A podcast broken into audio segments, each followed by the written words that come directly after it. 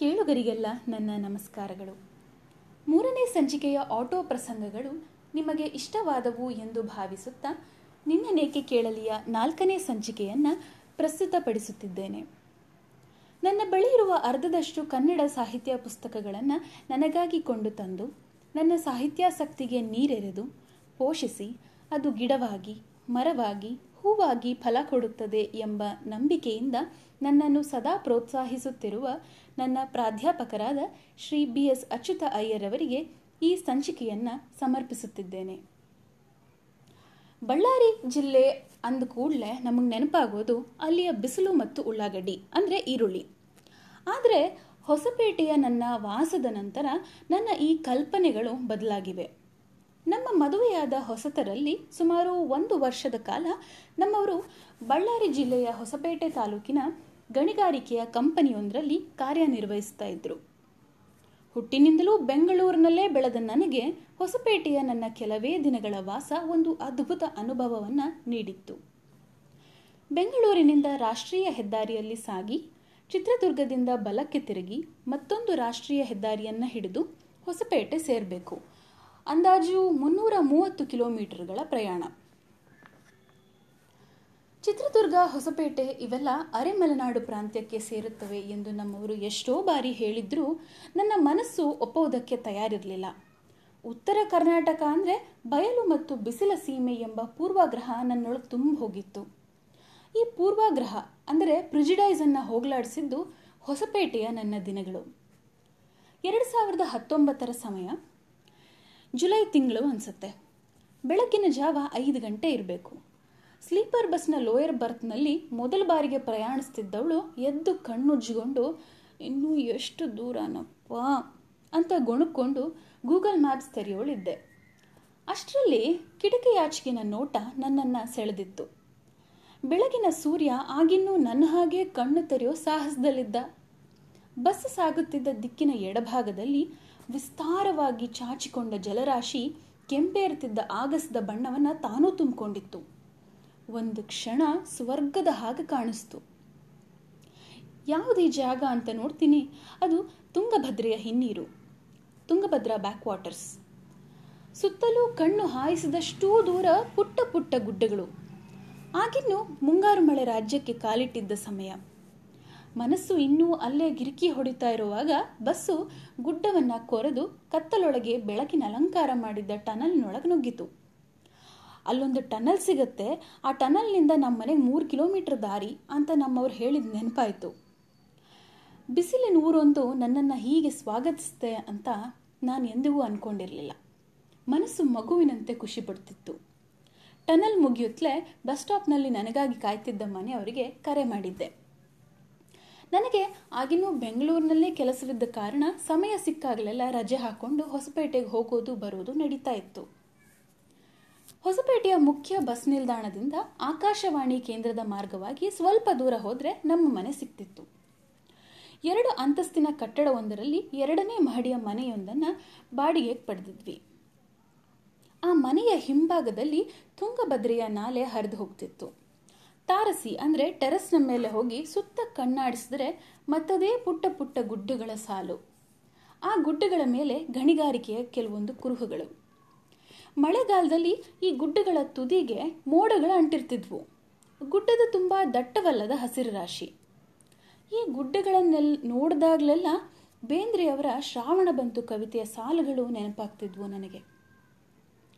ಗುಡ್ಡ ಗುಡ್ಡ ಸ್ಥಾವರಲಿಂಗ ಅವಕ ಅಭ್ಯಂಗ, ಎರಿತಾವನ್ನೋ ಹಾಂಗ, ಕೂಡ್ಯಾವ ಮೋಡ, ಸುತ್ತೆಲ್ಲ ನೋಡ ನೋಡ. ಅಂತ ಎಷ್ಟೋ ಬಾರಿ ನನ್ನೊಳಗೆ ನಾನೇ ಹಾಡಿದ್ದೀನಿ. ಕವಿಯ ಕಲ್ಪನೆ ಎಷ್ಟು ಅದ್ಭುತ ಅಲ್ವಾ. ಆ ಎಲ್ಲ ಗುಡ್ಡಗಳು ಅವನ ಕಣ್ಣಿಗೆ ಸ್ಥಾವರ ಲಿಂಗಗಳಾಗಿ ಕಾಣಿಸ್ತಾ ಇದ್ದಾವೆ.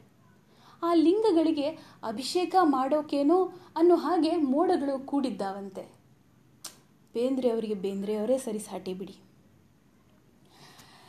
ನನ್ನ ಕಲ್ಪನೆಗಿಂತಲೂ ವಿಭಿನ್ನವಾಗಿದ್ದ ಹೊಸಪೇಟೆ ತುಂಬ ಉಲ್ಲಾಸ ತಂದಿತ್ತು.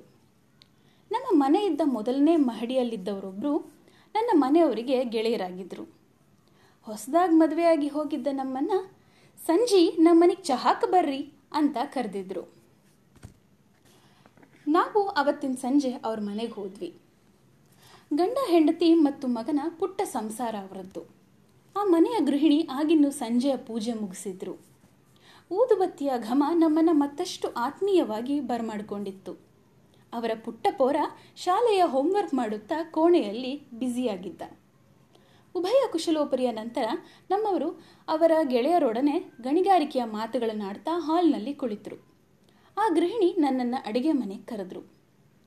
ಚಿಕ್ಕದಾದ ಅಡುಗೆ ಮನೆಯನ್ನು ಬಹಳ ಚೊಕ್ಕವಾಗಿ ಇಟ್ಕೊಂಡಿದ್ರು ಹಳೆಯ ಕಾಲದ ಕಂಚು ಹಿತ್ತಾಳೆಯ ಪಾತ್ರೆಗಳನ್ನು ಹೊಳಪಾಗುವಂತೆ ತೊಳೆದು ಅಂದವಾಗಿ ಜೋಡಿಸಿಟ್ಕೊಂಡಿದ್ರು. ಮೊದಲೇ ಕ್ಲೀನು ಕ್ಲೀನು ಅನ್ನೋ ನನಗೆ ಒಮ್ಮೆಲೆ ಆ ಅಡುಗೆ ಮನೆಯ ಮೇಲೆ ಪ್ರೀತಿಯಾಗಿತ್ತು. ಇಷ್ಟೆಲ್ಲ ನಾನು ಗಮನಿಸ್ತಾ ಇರುವಾಗ ಆಕೆ ನನ್ನನ್ನು ಬಹಳ ಆತ್ಮೀಯವಾಗಿ ಮಾತನಾಡಿಸ್ತಾ ನನ್ನ ಹಿನ್ನೆಲೆಗಳನ್ನು ಕೇಳ್ತಿದ್ರು. ನನ್ನ ಕಥೆ ಮುಗಿದ ನಂತರ ಅವರ ಹಿನ್ನೆಲೆಯನ್ನು ಕೇಳಿದೆ. ಆಕೆ ಹೇಳಿದ ಸಾಲುಗಳು ಇನ್ನೂ ನನ್ನ ಕಿವಿಯಲ್ಲಿವೆ. ನಮ್ಮದು ಗುಲ್ಬರ್ಗಾರಿ ಅಪ್ಪ, ಅಮ್ಮ ಇಲ್ರಿ? ಅಣ್ಣನ ಮನೆಯಾಗಿ ಬೆಳೆದ್ವಿ. ಅಷ್ಟು ಅನುಕೂಲ ಇರಲಿಲ್ಲರಿ ಬಡತನ ಆಗ. ಇವ್ರನ್ನ ಮದ್ವೆ ಆದಮೇಲೆ ಭಾಳ ಚೆನ್ನಾಗಿದ್ದೀನ್ರಿ. ಭಾಳ ಚಂದ ನೋಡ್ಕೋತಾರ್ರಿ ಒಳ್ಳೆಯವ್ರಿ ಅಂದರು. ಹೀಗೆ ಹೇಳುವಾಗ ಆಕೆಯ ಕಣ್ಣಿನಲ್ಲಿ ಅದೇನೋ ಹೊಳಪು, ಅದೇನೋ ಆನಂದ, ಅದೇನೋ ತೃಪ್ತಿ, ಗಂಡನ ಮೇಲೆ ಅಭಿಮಾನ. ಅಬ್ಬಾ, ಎಷ್ಟು ಪ್ರೀತಿ ತುಂಬಿ ಹೇಳಿದ್ಲು ಆಕೆ ಅನಿಸಿತ್ತು. ಜೀವನದಲ್ಲಿ ಎಲ್ಲ ಅನುಕೂಲಗಳಿದ್ದು ಒಮ್ಮೊಮ್ಮೆ ಅದು ಸರಿಯಿಲ್ಲ, ಇದು ಸರಿಯಿಲ್ಲ, ಇನ್ನೂ ಏನೋ ಬೇಕು ಅಂತ ನಾನು ಒಮ್ಮೊಮ್ಮೆ ಅಸಮಾಧಾನ ಪಡೋದಿದೆ. ಆಕೆಯ ಯೋಚನೆಯ ಮುಂದೆ ನನ್ನ ಅಸಮಾಧಾನ ಎಷ್ಟು ಸಂಕುಚಿತ ಅನ್ನಿಸ್ತು. ತನಗೆ ಒಲಿದು ಬಂದ ಸ್ಥಿತಿಗತಿಯನ್ನು ಎಷ್ಟು ತುಂಬು ಮನಸ್ಸಿನಿಂದ ಆಕೆ ಸ್ವೀಕರಿಸಿದ್ಲು. ಅವರ ಆ ಒಂದು ಭೇಟಿಯಿಂದ ನಾನು ಕಲಿಯಬೇಕಾದ್ದು ಬಹಳಷ್ಟಿದೆ ಅನ್ನೋದು ಅರ್ಥ ಆಗಿತ್ತು. ಹೊಸ ನೀತಿಯೊಂದನ್ನು ಕಲಿತ ತೃಪ್ತಿ ಆಗಿತ್ತು ಅವತ್ತು. ಮಂಡಕ್ಕಿ ಮತ್ತು ಮಿರ್ಚಿ ಉತ್ತರ ಕರ್ನಾಟಕದ ವಿಶೇಷ ಖಾದ್ಯಗಳಲ್ಲಿ ಒಂದು. ಭತ್ತವನ್ನು ಹುರಿದು ಮಾಡಿದ ಪುರಿಯನ್ನು ತೊಳೆದು ಒಂದು ಸಾಧಾರಣ ಒಗ್ಗರಣೆ ನೀಡಿದರೆ ಮಂಡಕ್ಕಿ ಸೂಸ್ಲ ರೆಡಿಯಾಗತ್ತೆ. ಆಕೆ ಈರುಳ್ಳಿ, ಕರಿಬೇವು, ಸಾಸಿವೆ, ತೆಂಗಿನಕಾಯಿಗಳನ್ನು ಬಳಸಿ ಹದವಾಗಿ ಮಂಡಕ್ಕಿ ತಯಾರಿಸಿದ್ರು. ಮಿರ್ಚಿ ಮಾಡಲು ಅಲ್ಲಿಯವರು ದಪ್ಪದ ಮೆಣಸಿನಕಾಯಿಗಳನ್ನು ಬಳಸೋದಿಲ್ಲ.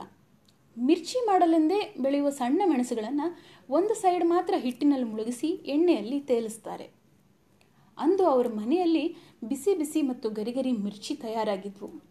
ಹೇಳಿ ಕೇಳಿ ತಿಂಡು ಪೋತಿಯಾದ ನಾನು ಆ ಸಂಜೆ ಆ ಗೃಹಿಣಿಯ ದೊಡ್ಡ ಮನಸ್ಸನ್ನು ಆರಾಧಿಸ್ತಾ ಅವರು ನೀಡಿದ್ದ ತಿಂಡಿಗಳನ್ನು ಆನಂದದಿಂದ ಸವಿದೆ. ಹೊಸಪೇಟೆಯ ಬೀದಿಗಳಲ್ಲಿ ಅಲ್ಲಲ್ಲಿ ಈ ಮಿರ್ಚಿ ಮಂಡಕ್ಕಿಯ ಅಂಗಡಿಗಳು ಕಾಣಸಿಗುತ್ತೆ. ಕಟ್ ಮಿರ್ಚಿ ಸಹ ಅಲ್ಲಿ ತುಂಬ ಜನಪ್ರಿಯ. ಈ ಮಿರ್ಚಿಯನ್ನು ಸಣ್ಣ ತುಂಡುಗಳಾಗಿ ಕಟ್ ಮಾಡಿ ಮತ್ತೆ ಎಣ್ಣೆಯಲ್ಲಿ ತೇಲಿಸಿ, ಅದಕ್ಕೆ ಉಪ್ಪು ಮತ್ತು ಹುರಿದ ಜೀರಿಗೆ ಪುಡಿ ಸೇರಿಸಿ ಮೇಲೊಂದಿಷ್ಟು ನಿಂಬೆ ಹಿಂಡಿ, ಹಸಿ ಈರುಳ್ಳಿ ಸೇರಿಸಿದರೆ ಕಟ್ ಮಿರ್ಚಿ ಸವಿಯಲು ಸಿದ್ಧ. ಆ ಗೃಹಿಣಿಯ ಭೇಟಿಯ ನಂತರ ಅದೆಷ್ಟೋ ಬಾರಿ ಮಿರ್ಚಿ ಮಂಡಕ್ಕಿ, ಕಟ್ ಮಿರ್ಚಿಗಳನ್ನು ಹೊಸಪೇಟೆಯ ವಿವಿಧ ಕಡೆಗಳಲ್ಲಿ ನಾನು ತಿಂದಿದ್ದೀನಿ. ಆದರೆ ಯಾವ ರುಚಿಯೂ ಆಕೆಯ ಕೈ ಅಡುಗೆಯ ರುಚಿಯನ್ನು ಮೀರಿಸಲಿಲ್ಲ.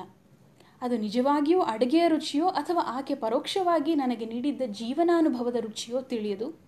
ಆದರೆ ಎಂದಿಗೂ ಇಂದಿಗೂ ಆ ರುಚಿಯೇ ದಿ ಬೆಸ್ಟ್. ನಮಗೆ ಒಲಿದು ಬಂದ ಜೀವನದ ಸ್ಥಿತಿಗತಿಗಳನ್ನು ತೆರೆದ ಮನಸ್ಸಿನಿಂದ ಯಾವುದೇ ಕಂಪ್ಲೇಂಟ್ಸ್ಗಳಿಲ್ಲದೆ, ಕೊರಗಿಲ್ಲದೆ, ಮುಕ್ತವಾಗಿ ಸ್ವೀಕರಿಸುವುದಕ್ಕಿಂತ ದೊಡ್ಡತನ ಮತ್ತೇನೂ ಇಲ್ಲ ಅನ್ನೋದು ಮನದಟ್ಟಾಗಿತ್ತು. ಹಾಂ, ಹೊಸಪೇಟೆ ಅಥವಾ ಹಂಪಿಗೆ ಭೇಟಿ ನೀಡದಲ್ಲಿ ಮಿರ್ಚಿ ಮಂಡಕ್ಕಿ, ಅಲಸಂದಿ ವಡ, ಬದನೆಕಾಯಿ ಬಜ್ಜಿ, ಕಟ್ ಮಿರ್ಚಿ ಮತ್ತು ಗಿರ್ಮಿಟ್ಗಳನ್ನು ಟ್ರೈ ಮಾಡೋದನ್ನು ಮಾತ್ರ ಮರಿಬೇಡಿ. ಮತ್ತೆ ಮುಂದಿನ ಸಂಚಿಕೆಯಲ್ಲಿ ಸಿಗೋಣ. ಧನ್ಯವಾದಗಳು. ಏನೋ ಹೇಳೋದು ಮರೆತೆ? ಏನು? ಹಾಂ ಕರೆಕ್ಟ್ ಕರೆಕ್ಟ್ ನಿಮಗೆ ಈ ಸಂಚಿಕೆ ಇಷ್ಟ ಆಗಿದ್ದಲ್ಲಿ ಮತ್ತೊಂದಷ್ಟು ಜನರಿಗೆ ಕೇಳಿಸಿ ಲೈಕ್ ಮಾಡಿ ಶೇರ್ ಮಾಡಿ, ಹಾಗೂ ಈ ಚಾನಲ್ಗೆ ಸಬ್ಸ್ಕ್ರೈಬ್ ಮಾಡಿ.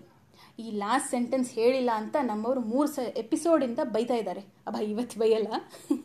ಮತ್ತೆ ಸಿಗೋಣ.